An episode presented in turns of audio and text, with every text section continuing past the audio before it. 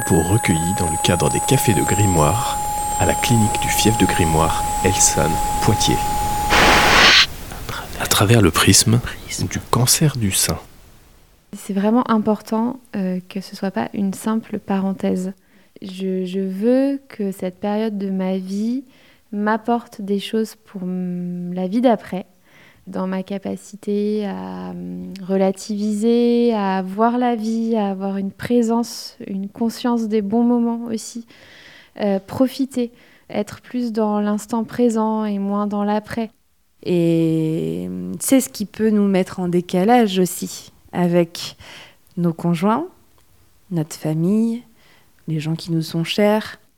Il est important de ne pas oublier cette expérience, de rester toujours en éveil, vigilant par rapport aussi à, à son corps.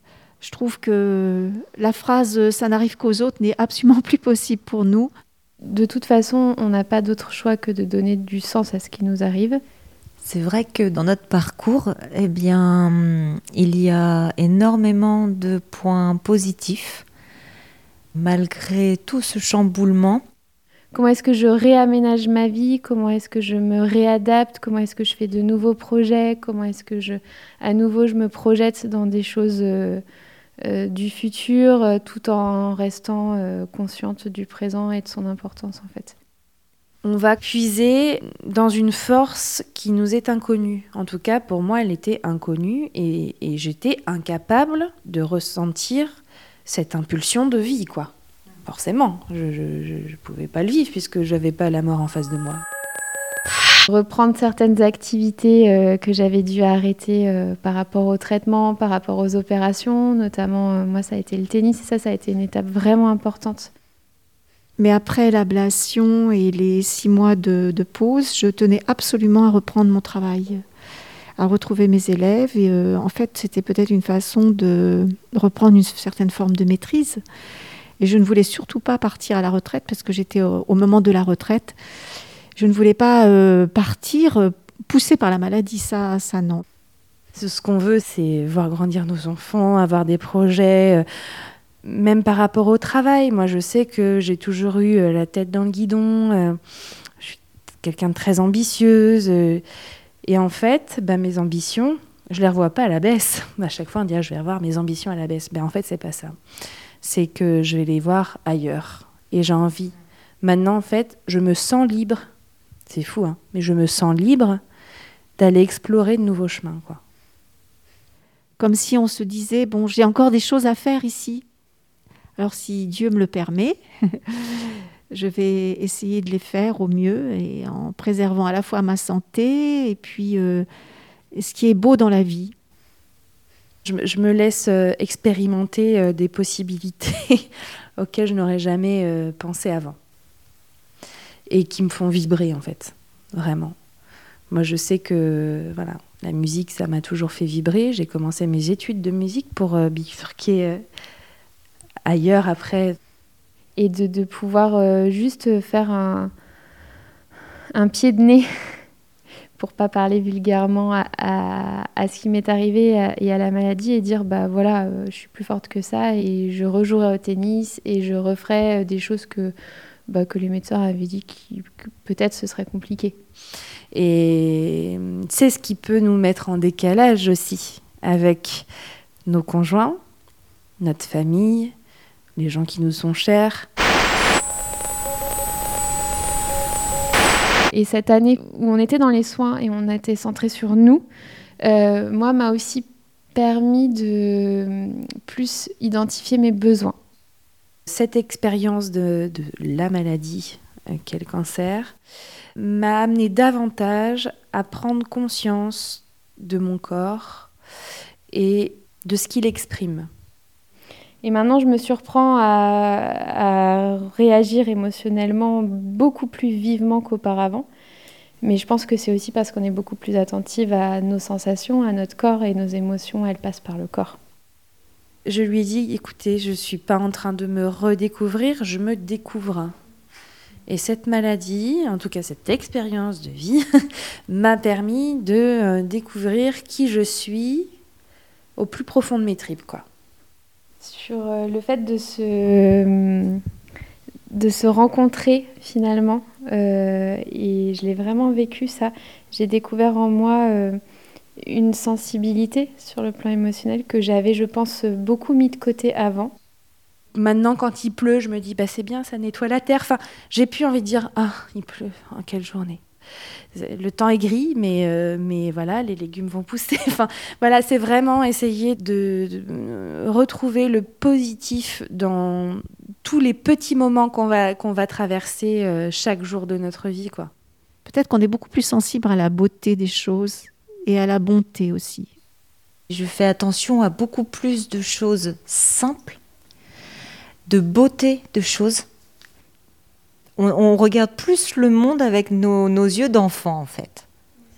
Et cette expérience, j'ai appris aussi à lui dire merci.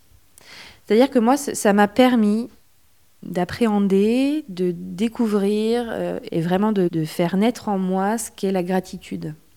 Sincèrement, un rayon de soleil qui passe au travers des nuages, je n'arrête pas de dire aux enfants Regardez comme c'est beau. Oh, regardez un cœur, j'ai trouvé un cœur, une pierre en forme de cœur. Oh, regardez. On est beaucoup plus sensible à, n'importe quoi. Moi, je sais que l'air sur ma peau, j'ai maintenant envie d'inculquer ça à ma fille, quoi. Parce que je trouve ça, ça, c'est des choses qu'on devrait connaître de sa toute petite enfance. Ce que cette expérience m'a apporté aussi, c'est euh, dans mon travail, euh, une profondeur dans la relation thérapeutique et la capacité à comprendre ce que certains patients m'amènent. Parce que, bah oui, après tout ça, moi aussi, je suis passée par des étapes euh, émotionnelles euh, très intenses, par des moments de sidération psychique. J'ai fait beaucoup d'attaques de panique, enfin des choses que finalement, j'étais dans le soin, je soignais, mais que je n'avais pas forcément autant expérimenté jusqu'à maintenant. Je pense que ça me donne une profondeur et une vision et une, un positionnement différent euh, dans, dans, mon travail.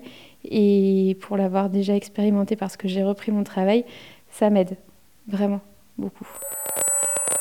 Et je pense que ce qu'on a vécu, en fait, nous a poussé émotionnellement dans nos retranchements, nous a demandé de puiser énormément de force en nous, euh, vraiment euh, se sentir capable de s'autoriser à s'autoriser à parler, s'autoriser à, dire ce qu'on ressent. Euh, moi, j'ai jamais dit hein, je me sens pas bien. Enfin, voilà, je suis pas comme ça. Bah maintenant, je le dis, quoi.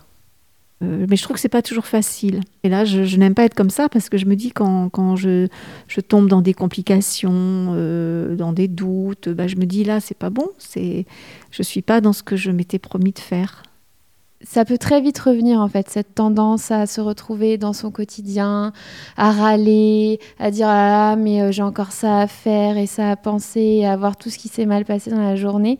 C'est quelque chose, enfin encore récemment je me disais mais je m'étais promis en fait de plus penser comme ça et de plus vivre comme ça.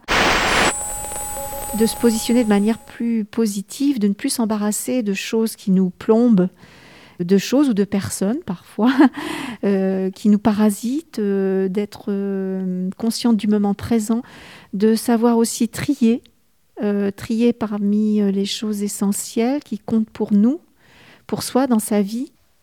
C'est la simplicité de la vie, les bons moments passés entre amis, avec la famille, avec, avec ses enfants, avec son, son homme, son... Et voilà. Et les belles rencontres qu'on fait qu'on fait pendant tout ce parcours À 30 ans, euh, alors je ne suis pas encore accomplie bien évidemment, mais en tout cas, je, pense que j'ai fait un bond euh, de peut-être de 10 années de thérapie. voilà, en fait, on n'a jamais terminé le chemin.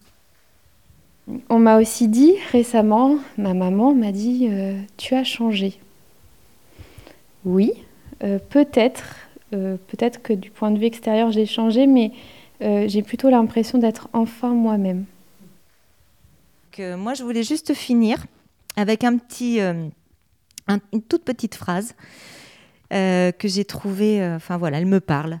On peut marcher dans la nuit la plus noire et avoir la conviction radieuse que toutes les choses œuvrent pour le bien. Et c'est de Martin Luther King Jr. Ça nous met dans des postures de renaissance. Est-ce que euh, la perspective de la mort finalement ne nous rendrait pas plus vivants?